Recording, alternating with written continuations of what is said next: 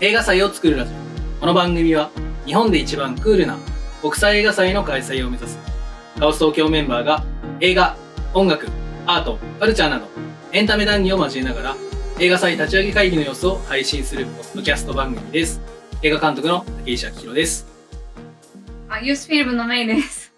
映画プロデューサーの山口貴彦です。そして引き続きゲストはい、モモンガです。引き続きよろしくお願いします。はい、よろしくお願いします。そう前回のあのうんカラーパープルをみんなで見てきたまま、えっ、ともう一本収録していますでもちろんその今日は日付合わせて一緒に見たんですけどまあおのおの多分それまでにいろいろ見てるだろうなっていうのでちょっと話したいものがあるんじゃないかないやまあねそう僕が個人的にもうきっとうん4人中誰も見てないだろう、そう、機動戦士ガンダムシード、20, 20年ぶりの新作機動戦士ガンダムシードフリーダムを見て、まあ別にそんな、ラジオで映画祭を作るラジオうんで話すような映画になるとは思ってなかったんですけど、うんいや、これ、そう、フィルマークスに、そう、過去一の分量で書いて、はいはい。あの、読み返してなんて気持ち悪い文章なんだろうと思って、ちょっと見よう。あ、いや、見なくていいですよ。そうで、なんかね、あの、映画としてはもう本当点数つけたくないぐらい、なんだこれっていうとこなんですけど、だもう、見たいものを全部やってくれて、うん。だからこう前半がすごい、めちゃめちゃ重いテーマで、うん。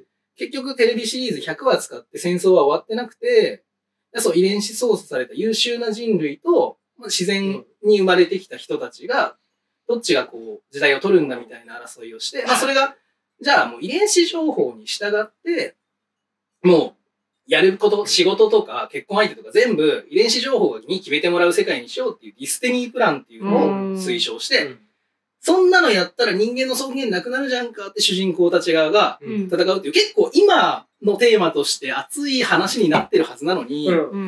まあ後半どうでもよくないですか？そんなそんなことはどうでもいい。6ツイート分ぐらい感想書いてる。いや、すごい、文字数すごい量のね。文字数を。そう。いや、でも、そう。ちょっとした感想文、あの小論文ぐらい書こう。書けるんですけど、頑張れば。いや、でもね、そう、楽しかったんで、でも、楽しかったし、まあ本当になんかうん、例えばその、話の流れ上、すごくいいキャラだけど、うん。敵にいた人たちが、まあもう、こういう長期シリーズのアニメの時に、久々の総集編ってもうファンム、ファンサムービーになるから、うん。もう、新規の全く思い入れのない敵が出てきて、今まで敵だけどファンがいた人たちがみんな味方になって、見せ場を作って、見栄を切って、終わりっていう、なるほど。それを完璧にやってくれて、いやもう申し分ない。もう映画素晴らしい。もう。も 映画としてじゃないと。う、思。そううそうそう。でももう、なんかこういうお祭りに参加したんだな、みたいな感じで。それ一個悲しかったのは、はい。中学生の時にうん。ガンダムの話をしてた同級生と久々に会って見に行って、はいはで、まあもう僕ら28で、だから10年ぐらい友達で、10年ぐらいたまに年の、年の終わりぐらいに会っては、まあ、あの、中学生よろしくサイズで食べるっていい。う、あオタク友達が、俺2時間大丈夫かなってからトイレの話かなトイレ近いのって言ったら、いや、俺ヘルニアなんだよねってあ。ああ、そういう。友達がヘルニアになる時期が来てしまったっていうショックはね。でもそれはもう、しゃあないよ。そういう年だよ。そう、びっくりした。我々も年を取って。うん。そう。老いたなと思って。うんこっちから仕事。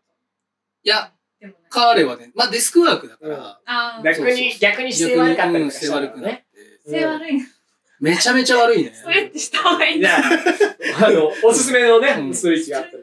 あのけ結構ね、やっぱ労働環境ブラックっぽくて、うんなんかそういうことですね。今週いつ休みなの？って言ったら、うんえっと木曜なら半休だから映画見れるよっていう怖いこと言われて、ど土日とかじゃないんだね。うん、なんかね、7日間でね、丸々1日休みがなかったみたいな。あーすごい激務で。そう頑張ってらっしゃるやってて。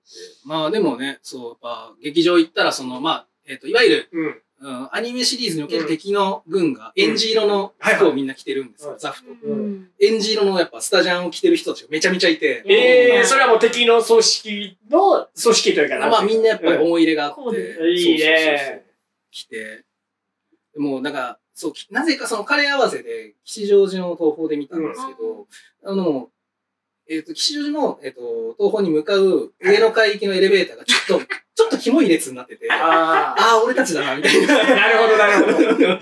そうそうそうそう。そう。なるほどね。そういうなんかこう懐かしい気持ちになりつつ、と、まあ一方で、えっとまあアカデミー賞のね、予習をするためにいろいろ見てて、うんそれなんかこう、今見れるアカデミー賞うん入、えっ、と、ノミネート作品の中に、えっと、フレーミングホットチートス物語っていう、なんかちょっと一個毛色が違う。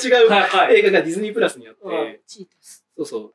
チートスって、まあ、あの、いわゆるドリトスみたいなお菓子のフレーミングホット味って、まあ、あの、メキシコとかその、中南米でめちゃめちゃ売れた味を作った人うん。が、実はもう本当に破天荒で、もうなんか、めちゃめちゃ育ち悪くて、な、もう生きるために薬売ってました。うんで、奥さんに引っ叩かれて薬売るのやめろって言われて、まともに働きますって言って、働き手がなくて、履歴書も全然書けなくて。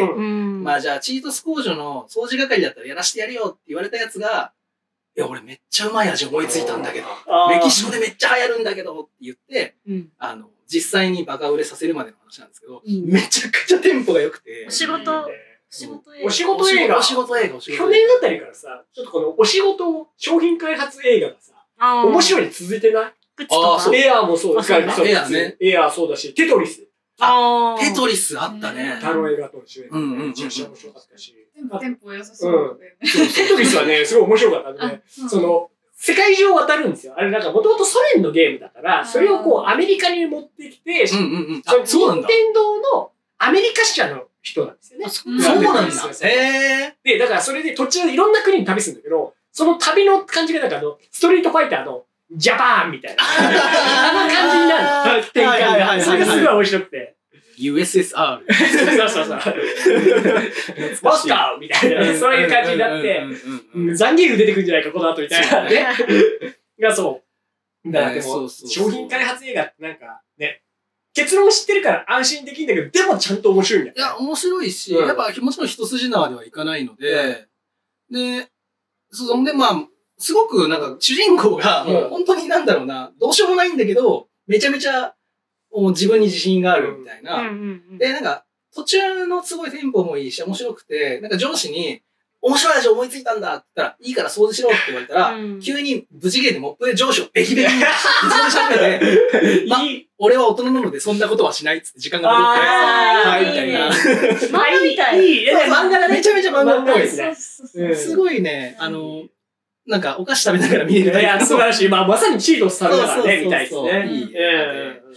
いうのをやったりとかね。まあだからいろいろ見つつはい、ね、そうそうそう。で、めいちゃんともいろいろ見に行きまして、いいね。うんなんだけどな、そういうの。で、ストップメイキングセンス。あ、あのレストア版を見に行ったん夜ですね景レストア版見に私見。たことなくて、おあの、ね、バンドはめっちゃ好きなんですけど、うん、トーキングヘッズ。あれがめっちゃ聞いてて、うんうんうん。ライブ数見たことないうんうんうんと思っうんうん。て、やっぱすごかった。あの、綺麗になってそ こもね。まあさ、そう、普通に配信でも今でも見れちゃうんだけど、やっぱスクリーンで、で 4K、やっぱまたそうね。A24 がまたそうだね。っていうのが熱くて、あ最初にそう A24 のロゴが出て最初にあねあのビビデオっぽいやつ。あ、そうそロうそう。なんかそれがすごい良かったなと思っちゃって、ああ、もう、それ、それでなんか、えー、うん、それ込みでやっぱりこのうん。この時にレストア版出そうって思ったんだあって思って。そうん。でやっぱバンドセットもやっぱりトーキングヘッズの4人のメンバーだけじゃなくて、コーラスの人だったり、うんうん。でなんか結構あのボボンゴとかね。う んそう、楽器もね、いろいろ出てくるんだよね。そう。あれ。シンセ、うん。そう。シンセ、うん。シンセ奏者もボンゴもあのコーラスもまあ黒人の人がやっうん。てるんだけど、うんあなんかこの体制でやそっかやってるんだってなって。で割とアルバムがそんなに遜色なくて、そう結構だねうまくね。と思って演奏、なんかさ、そそううそう、結構だからアメリカンユートピアの感想の時にさ、うん、ちょっと、なんかストップメイキングセンスの時より歌が上手くなってるとかあって、ストップメイキングセンスの時ってそんなに下手だったかって思ってみると、全然そんなことないんだよね。いっていうか表現力がやっぱりそのロあ、ックそうそうそうそう。あのめちゃめちゃそのクとかそっち系のバンドじゃなくてやっぱりインテリジェンスうんだし、うんうん。アーアートクラスアートロッでクだよね。あのアートクラスで、うんあの仲間になったうん人がメンバーそうかそうかそうか。なんでやっぱりそっちの表現だったから、うんうんそのライブセットがどんどん作られていくあの感じとかもやっぱり映画にしてちゃんと映画映えするのすごい納得して、で、あとやっぱ、トムトムクラブ一曲やるんですよ。あの、うんうん。ティマティナ・メイマスっていうベース、あの、女性が。いてそう、あの、そう、メンバーでいて、あとドラムの人、ちょっと名前忘れた。あの、その二人は、あの、トムトムクラブ一応メンバーで、ティナ・メイマス手動バンドなんだけど、うん一曲だけ、次はトムトムクラブだっつって、うん。そうそう、トーキングヘッズのライブ中に、トムトムクラブタイムが。いいよね。だけど、デビッド・バーンのあの肩幅、あ、そうそうそう、でかい。でかいあの衣装のお着替え中に、坂膳で買ったのかなみたいな印象ね。めっちゃあるね。お着替え中にその一曲やって、うんちなみにはすごいやっぱデビッド・バーンと負けず劣らず変な動きをしてて、面白いよね。私はもう感動して、最高だなって、あの後調べたら、やっぱりちゃんとネットに落ちてて、その 変な動きが、なんかちゃんと自負にしてる人がいて、ちょっと私何回も見て。カニっぽい動きそう、で。あの、レッグオーバー入ってる。うんそう。あれがやっぱり、トントムクラブやっぱりね、あの、音源では聞くけど、ライブってやっぱないから、貴重だなと思って。そうだね。トムトムクラブのライブ映像を見れる意味でもかなり貴重なんだよね。うまいベッドがめっちゃうまいってな。いや、うまいと思うカッカッティングめっちゃうめえってなって。最初のねそう、そうそうでだからラジカセを持ってきたよって、あの始まり方が超あれ、かっこいい。あれ超かっこいいよね。サイコキラーズうんは、そう、最初一本で、うん。うん、うん、ギター一本でやるんだけど、あと、あの、ペコペコのうん。シーケンサー。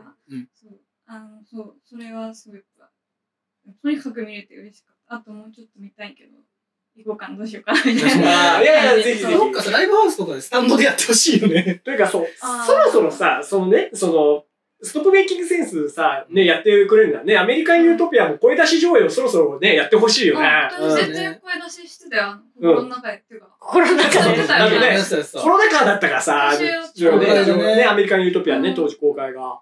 そう、ストップメイキングセンス、あの歌いながら見ました。ね やっぱり歌いたくなるよねちょっとね、うん動いちゃうよね、口。うんもうめっちゃノリノリ、もう気にしず。いやいやいや、そう素晴らしい。そうそう。っていう感じで、まあそういろいろ見つつ。で山内くんは、はいどんな、どんな最近をそうですね過ごしてます。か？あの、まあね、えー僕の場合は、えっ、と、まずは Amazon でね、あの、沈黙の艦隊を、えっ、と、1話から、えー6話まで今配信されてまして、来、えっ、と、この収録日の翌週に、えー7話、8話が、ね、公開されるっていう。結構、その、連続ドラマ的な連続ドラマそううんあの、なんか、特殊なやり方でね、その、映画をまず出して、その後 Amazon プライムでドラマをやる。去年映画やってたもんね。映画やって、そうそう。映画は大体ドラマの1話から3話、4話冒頭ぐらいまでの編集版みたいなあ感じ、に。そうなの？そういう感じへーなんだ。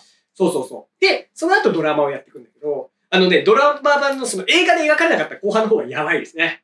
これアメリカでも配信してんのかなみたいな。あ、あそうだ。まあでも原作がね、原作が、そのもう、まあ、沈黙の艦隊って、その、要はその、主人公のね、海江田っていう、その、天才的な潜水艦乗りが、うんその、原子力潜水艦を一つの国家だって宣言して、我々はこの、まあ、通常ではないミサイルを積んでいるっていうブラフで大国を脅していって、で、日本はそれに対してどう振る舞っていくかっていう、まあ、超、の抑止力ものだよね抑止力問題でうん、超政治フィクションのうんうん。あの、まあ、すごい作品なんですけど、まあ、それを、まあ、本当にね、映画版大沢たかおがね、海江田さんを見事に演じ切って素晴らしかったんですけど、ドラマ版になって、そのドラマ版、やっぱ危惧してたんですけど、その、いや、さすがにちょっと穏やかにしないとまずいだろうと思ったけど、うん。あの、思った以上にそのまんまで、すごいね。あの、マジで、あの、日本とアメリカの首脳会談で、マジ喧嘩してます、ちゃんと。へえ。フィクションの。もちろん、もちろんフィクションで、フィクションの中でですけど。あの、ちゃんとマジ喧嘩をして、そうそうそう。なんか、江口洋介がこう、単価を切っちゃって。あーそう、江口洋介官房長官演じてるんですけど、あー、なるほどね。なんかね、もう単価切っちゃって、大丈夫かみたいな。うんここ救命病棟じゃないぞぐらいの単価の切り方でアメリカ大統領に迫りすぎちゃっそうそう。っていう、まあでもね、本当にすごくて、で、あ、の、7話、8話は、あの、いよいよ、あの、自衛隊が米軍に対して武器を使用するっていうところまで、来そうな展開になってる。僕はだから、思った以上によく原作をそのままやったなっていうところだし、しかも自衛隊が結構協力してるっていう。どういう、どういうつもりで協力してんねんみたいな。すごいね。うん。なんかうん。これまでの日本らしからぬ。らしからぬ、まあその、ね、プロデューサーが、もう、キングダムとかゴールデンカムイとか、バチバチにヒットさせてる、うん。あーん。そういう人なそう、その人で、、しかも、あの、それを大沢たかおに持ってきたときに、うん。で大沢たかおが自分もプロデューサーやりたいって、大沢たかお自ら、プあの、原作者とか自衛隊に頭下げに行って、うん。やったっていうところもあって、そうなんだ。っていうのもあって、すごくやっぱり、あの、ね、ただ、うん。続編作るの大変だろうなって、続編、原作長いよね。超長いし、あとその、アメリカだからギリセーフだけど、今後ね、うんそうだよね、そうだよね。他のね、ね、国とかどうすんだろうみたいなね、ところも含めて、まあまあ、っていうところはあって、まあまあ、沈黙の艦隊は面白いんで、まあでもドラマで見れるんで、まあうんいつでも見ていただければと思うんですけど、映画館で見てほしいで言うと。もう、あの、夜明けのすべて、ああ。えー三宅翔監督の、うん。えー前作が稽古目を済ませる。うん。で、やっぱり映画館で見てほしいって思うのは、やっぱりまず、音声がすごい抑制的なんですよ。三宅監督って。引き続き。うん、今回ももちろん劇伴あるんだけれども、そのなんかすごい、なんて言うんだろう。もう、なんか音楽の劇伴で無理やり空気持っていくみたいな感じではなくて、まあ、そう前作も、まあ前作はほぼ、だって音なかったし、決めのところしかうん劇うんなかったほぼなく。うん。それがすごいうまかったしね。そう、本作もなんかね、木琴なんか鉄筋なんかのね、ポンポンポンみたいな音でずっと構成されてる音楽で、へもうすごい面白くて。面白いね。うん。で、あとね、やっぱフィルム？あ、そうだよ。ん。焼き監督は本当フィルムがすですすごい淡いというか、暖色系感をの残した。16だもんね。うん色使いで、うんまあ良かったし、まあね、ストーリーもね、なかなか、あとね、えどういう話なの？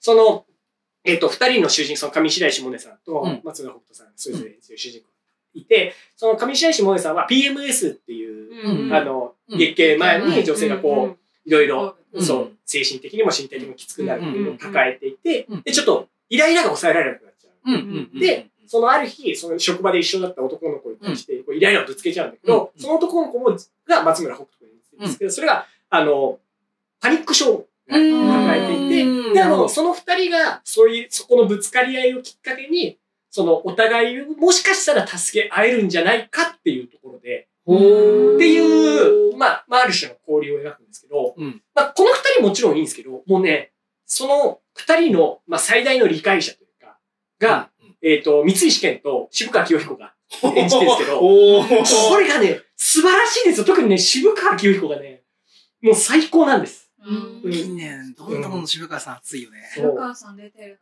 な見よう。渋川さん渋川さんは、その松村北斗を演じる、その人の、まあ、上司。うん。で、まあ、多分その、パニック障害、何の何の仕事なえっ、とね、松村北斗君演じる、そのし、あの、キャラクターは、のもともとは、多分超エリートサラリーマン。うん。うん。多分ね、あれ、慶応かどっか出てるんですよ。なんか、そんな、うんそうそああと、学歴もあっう。て。学歴もあっいい会て、し社かも体育会系ヨット部かな出身で、だけど、まあで、大企業に働いてたんだけれども、その、パニック障害になっちゃって、その今はその町工場みたいなところで働いてる。うんで、なんでその町工場に彼が行くことになったんだろうっていうのが、その渋川清彦さんが参加してるある会合に、みたいなところのつながりも見えてきたりして。へー。それで、渋川清彦はでも、うんその、彼元上司ではあるから、うん松村北斗に言うわけですよ。うんその、いや、お前戻れるように話しつけといたからって言ってるけど、うんまあ、そこをね、まあ、なるほど、なるほど。っていうね、そこがすごく、うーん。いや、ちょっと、みやっぱ見たいな。いや、み、み、見た方がいいですよ。やっぱりすごく、うんあの、穏やか、お、本当にね、穏やかな物語。なんか劇的な事件が起きるわけでもなく、穏やかな、いや、でも包み込むような。まあ、あの空気感をやっぱ楽しむそうあの、それこそ君の鳥が歌えるとえかからも。もうずっとあの空気感がね、たまらなく良くて、ぜひ、うん。ちょっと、ううんん、本当に。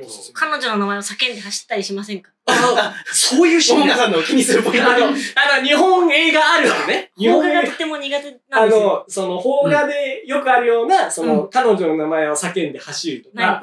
あと、大雨の中、こう、崩れ落ちるみたいなのは、ないないです。ないよかった。そういうタイプではない。あのそうそうそうそう、すごく、そそういうところの抑制はものすごく効いていて、うんしかも意外とね、そのユーモラスなんですよ。あやりとりみたいのが。うん。意外とユーモラスだったりして、そこがね、三石さんがね、ちゃんとユーモラスにやってて、えー三石健さんあだからね、そこら辺もすごく良くて。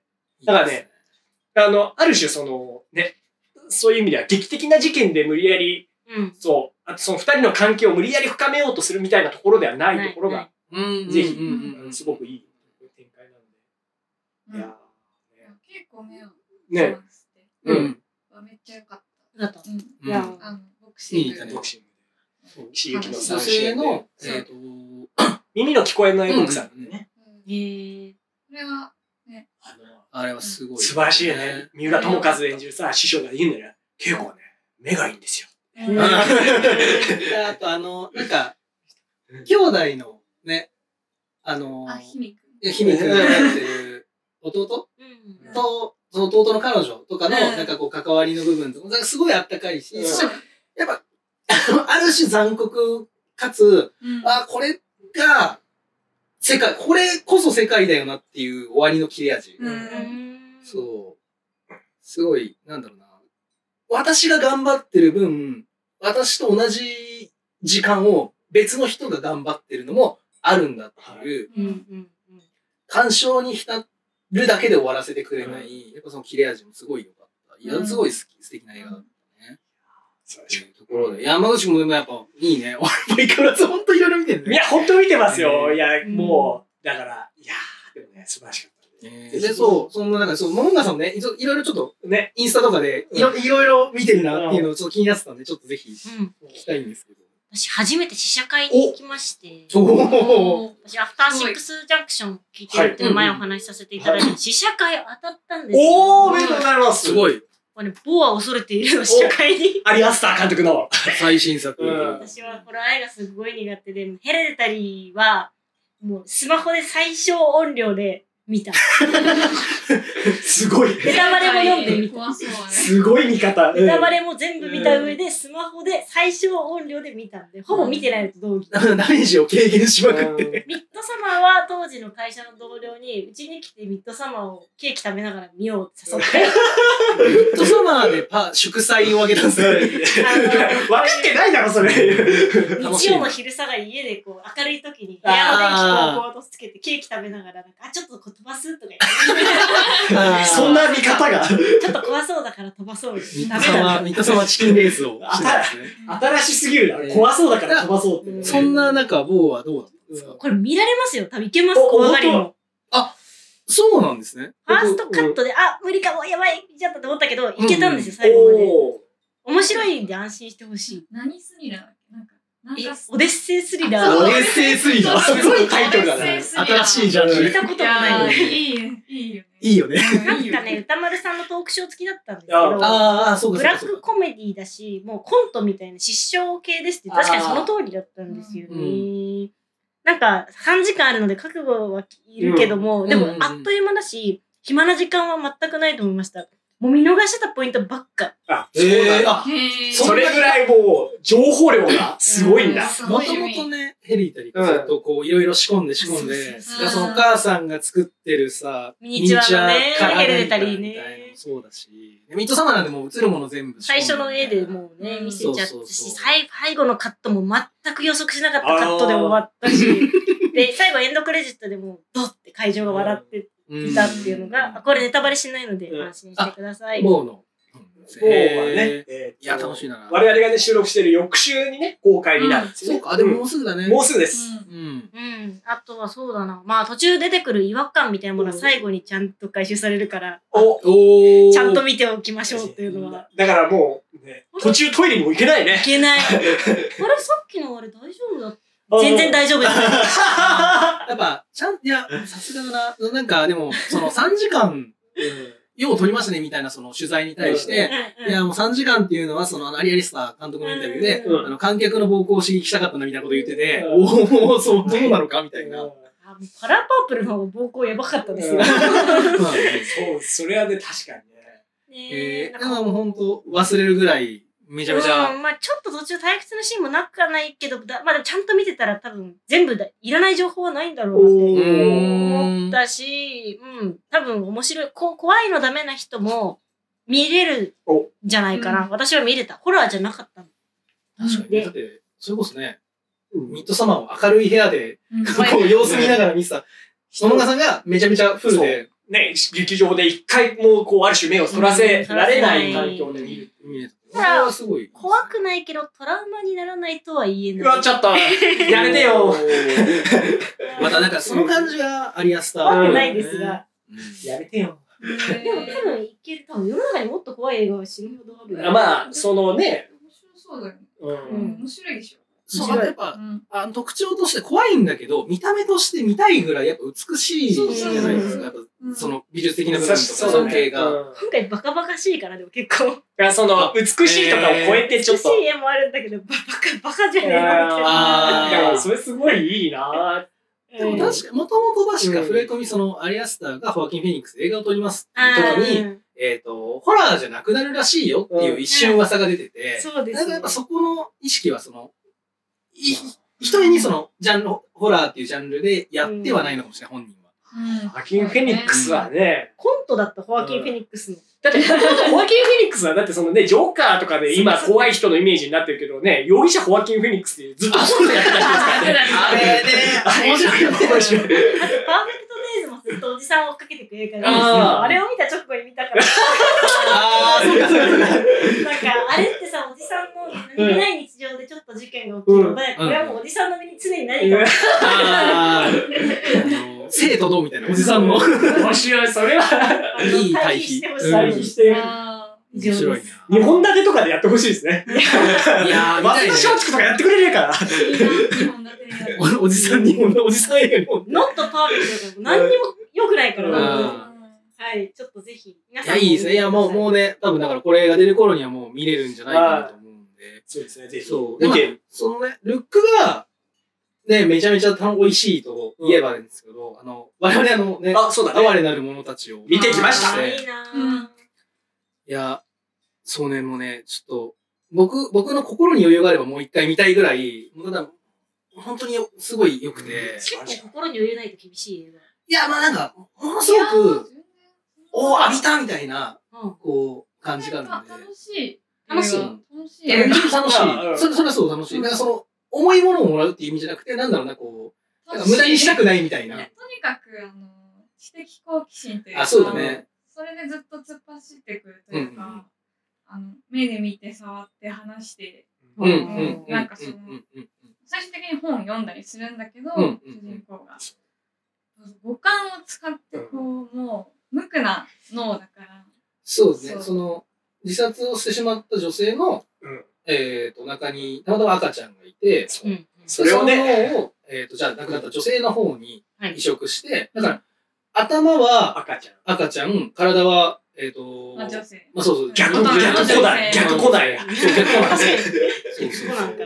その、そのナーベラバックスが。うんそう。いうところ、だからもうほんと最初その言葉も、うんおぼつかない状態のエラから始まって、本当になんか試し行動の流れで、ただ体は大人だからっていうので、起きていくっていう。あれさ、すごい、すごいよね。あの、18金じゃないですか。あー R18 じゃないですか。あ、あのだんだん慣れてくるよね。いや、そうあ。そうそうそうそう。がだんだん慣れてきて、そうそうそうそう遅すぎるから。そう目がそう慣れてきて、そうなんだ普通に見えてきて、ああ、ああ、わかるわかるみたいな。あの、世の中のその R18 の映画って言っても、R18 なシーンが何本かあるみたいなのがこ多いですよ。こ話の流れ上省けなかったから、この一点のためにある18になりましたが、うん多い。中、まあ、もう、全体それなんで。うん ほぼ、ほぼずっとそれ。まあでも、それにもちゃんと意味があるし、で、まあ僕は読めてないんですけど、すごい仲いい、あのたまに話すニートの友達が、うん。そうそう、あの、原作もともと読んですごい好きだったってうん。言って、で、聞いたらやっぱ原作といろいろ違う、ととにかくオチとかも違うし、っていうところで、そこでまた原作の話とかを聞いた上で今映画になってるのを落としどころとか聞くと、ああ、やっぱ、そこは、ああ、い今撮るからとか、その、より、なんだろう、時代交渉とかも一旦置いといて、架空のそその世界以上みたいな感じでやってるからこその面白さとかも出てて、面白い。複雑らしいね、あの構成。本の構成。あ、そう、本が複雑なんだ。うん、なんかね、ななんて言ったらいいんだろう。そのいろいろこうレ、レイヤーがあるというか、らしくて。なんかその、二人、最終的な主人公と、その、パートナーの子供、えっと、じゃあ、えっと、誰かが、あと、さ作者がうん、その、ベラの記録を見つけたので、もう本に起こしましたっていう。設定なのそう。一個入ってるんだよね。だから、ベラは子供たちに、こんなの嘘だからってあそうそうそう言い間に入る。そううわそれは映画にしてたら大変だね。でもこれはもしかして本当なんじゃないかみたいなう手記がずっと続くっていう構成らしくて。んなるほどね。そうそうそう。それは面白い。そっか、そういうことだったのか。それを、まあ、もう、まあ言ってみれば、その本当の本の中の話に絞ったのね。で、これまあ、もちろん架空のもうほぼ全部セットの話だし、だけど旅映画でもあるから、うん。こう世界各地を回って、うん。文字通りこう、ない家の中から始まって、せ外に出て世界を知って、うん。人と触れ合って、いろんなことを感じて、で最後に自分とは何かになっていくっていう、ものすごく、こう、なんだろうな、むなん人生が、今日もある種、うん。すごい長い年月、うんカラーバープルも、年月を経て、うん。まあこう、自分とはどうするべきなのどうすることが自分の主張なのかみたいなのを、えっ、と、得ていく映画だったけど、あれも、自分は一体なぜ生を受けて、何をするべきなのかみたいなところをこう、巡っていく話として、めちゃめちゃね、おー、なるほど、みた待って、いな。やってることボーとしてるのに、ボーって全くそういうのなんかないっすね。成長とかしない。それはまあ映画として目指してるものがまた違うから。構造同じだと思ったのに、うんあいつ何もさ、ベラは、ベラはあんなに成長したのに、それボーと来たら、棒の頭の中が胎児じゃないから。あいつ胎児だけどね。まあね。うんうんいいです。見なきゃ早く。いや、でも、そう。そうねエマ・ストーンでね、プロデューサーにも入ってで、うん彼女自身がだからある種責任持って、その激しい濡れ場含めてやってるから。そうそうそう。しかも、あの、ヨルゴス・ランティモスの監督、もう新作撮ってるらしくて、あ、そうそうそう。それもまたエマ・ストーンとタッグを組んでるそう、らしくて。だから、3回目、その、女王陛下のお気に入りと、あだから続いてるんですよね。と、うんそうそう。よでっぽど相性良かったんですね。やっぱすごいやっぱ、のまあ聞くところによると、ランディモスがこうしたいみたいな。うんオッケーやったるぜみたいな。結構もう、うんいけるやったるよみたいな、うんこう、こういう掛け合いが、まあ、起きてるらしくて、うんそんな言葉がそれかわかんないけど、うん。う面白いよね。でし、やっぱそれがすごい作品に生きてるし、だからその、いわゆる、えっ、と、なんかサービスショット的なメンバーでなく、うんこれに意味がこう、そう、そうなんです、そうんなんです。重なって、うんそうそうそうそマストの面構えいいよね。いやう。、いいんですよ。いいっすね。うんだからね、また顔、いい。な何年か前にその、早稲田松竹でエマストーン映画祭を、おお。ええいい企画。早稲田松竹じゃない、えっと、文芸座でうんオールナイトでやってたやつをね、もう一回やってほしいんだけど、今、うん。改めてマ・ストーンはやっぱりいい。そうあとねあの、だからこう、そこにまつわる男たちもまあ面白くて。まあその、手術をした、うんね、脳みそを入れ替えた、まああの、えっと、デホヤンこと、ウィリアム、ウィリアム・デフォーね。ウィリアム・デフォーと。そうそうそう。まあ、あのうん、ゴッド。そうそう。から、そう。で、ベラに恋しちゃう、このゴッドの弟子みたいなやつ。うん。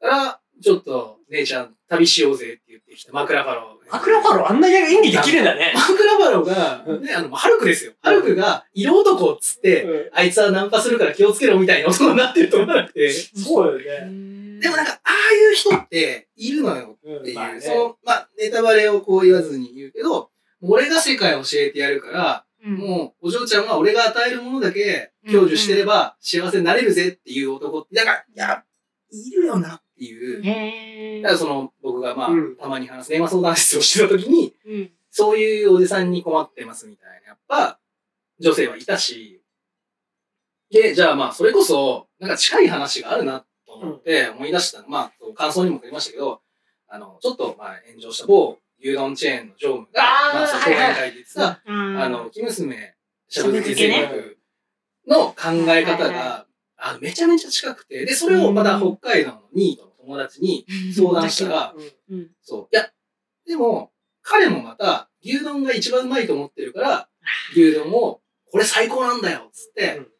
まあ、映画ではね、あの、牡蠣をジュッと食って、うん。シャンパン飲むんだぜ、みたいなうん。ことになってたけど、だあいつも決して、世界を知ってるわけではないけど、俺の最高を教えてやるんだから、お前も最高だろっていう人なのよねって言ってて、あー、でも、これは全然ファンタジーだし、この世界はないけど、こういう人間はめちゃめちゃいるし、ここまでじゃないけど、こういう思想になったことがあるみたいな、うんこう、こう、なうわって思ってる自分と、自分に対してもうわって思ってる自分が出てくるうん。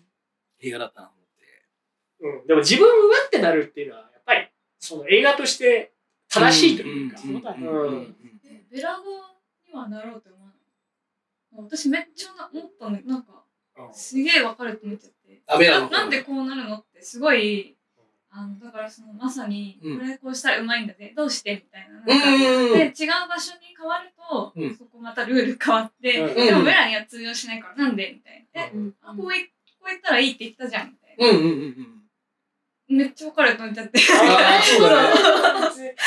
そう。ややりたい時あるよなと思って。でも、あれはね、そうそうそうそう、別に、うん、だから、そういうルールに縛られないがゆえに、フラットに思考ができて、し、うん。そうそう、ここへ来たらこういうものなんでって言われて、ああ、そうなんだって言う人しかいないと、それが、うん。そう、まかり通ってしまうけうど、ちょっと待っておかしくないんだ。うん。うん。絶対止められるんだけど、実際にやると。うん。で、も、たまにやりたくなることを全部やってくれてて。そうだね。そうだね。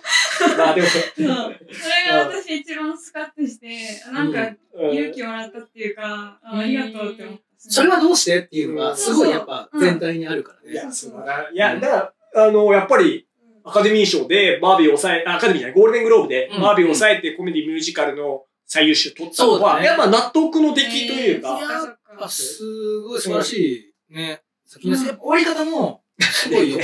あれはすごいねいやあのもう、あれはぜひもう見てください、もう。見ます見ますそう。僕はよく言うと、夜越しナインティモスの映画を見て、あんなに清々しい気持ちで、ああ、これもう一回見ようって、うん素晴らしかった思わなかっ素晴らしいよね。うん。あの、非常に良かったです。そう。いや、いいよね。なので、ぜひ見てみてください。いや、でも、ちょっとね、今日紹介してもらった棒もめちゃくちゃ僕はもうん楽しみで。う、そうそううん。ますます、なんか、そう、あ、笑っていいんだっていう準備ができると、やっぱりよりね楽しみになる。前日からちょっと飲み物控えめにして臨むしかないな、もう。ぜひぜひ。はい。っていう感じで。いや、そうね。じゃあちょっと今後もいろんなのを見て、で、音楽さんもぜひまた、また、はいそうですね一緒に。はい。やっていければなと思います。映画祭を作るラジオは毎週各種、ポッドキャスト、Spotify にて配信中です。興味のある方はフォロー、またメッセージをお待ちしております。ぜひ映画祭を一緒に作りたいです。イベントでこんな企画やってほしい。この映画面白かったです。など、何でも結構です。概要欄のフォームから受け付けております。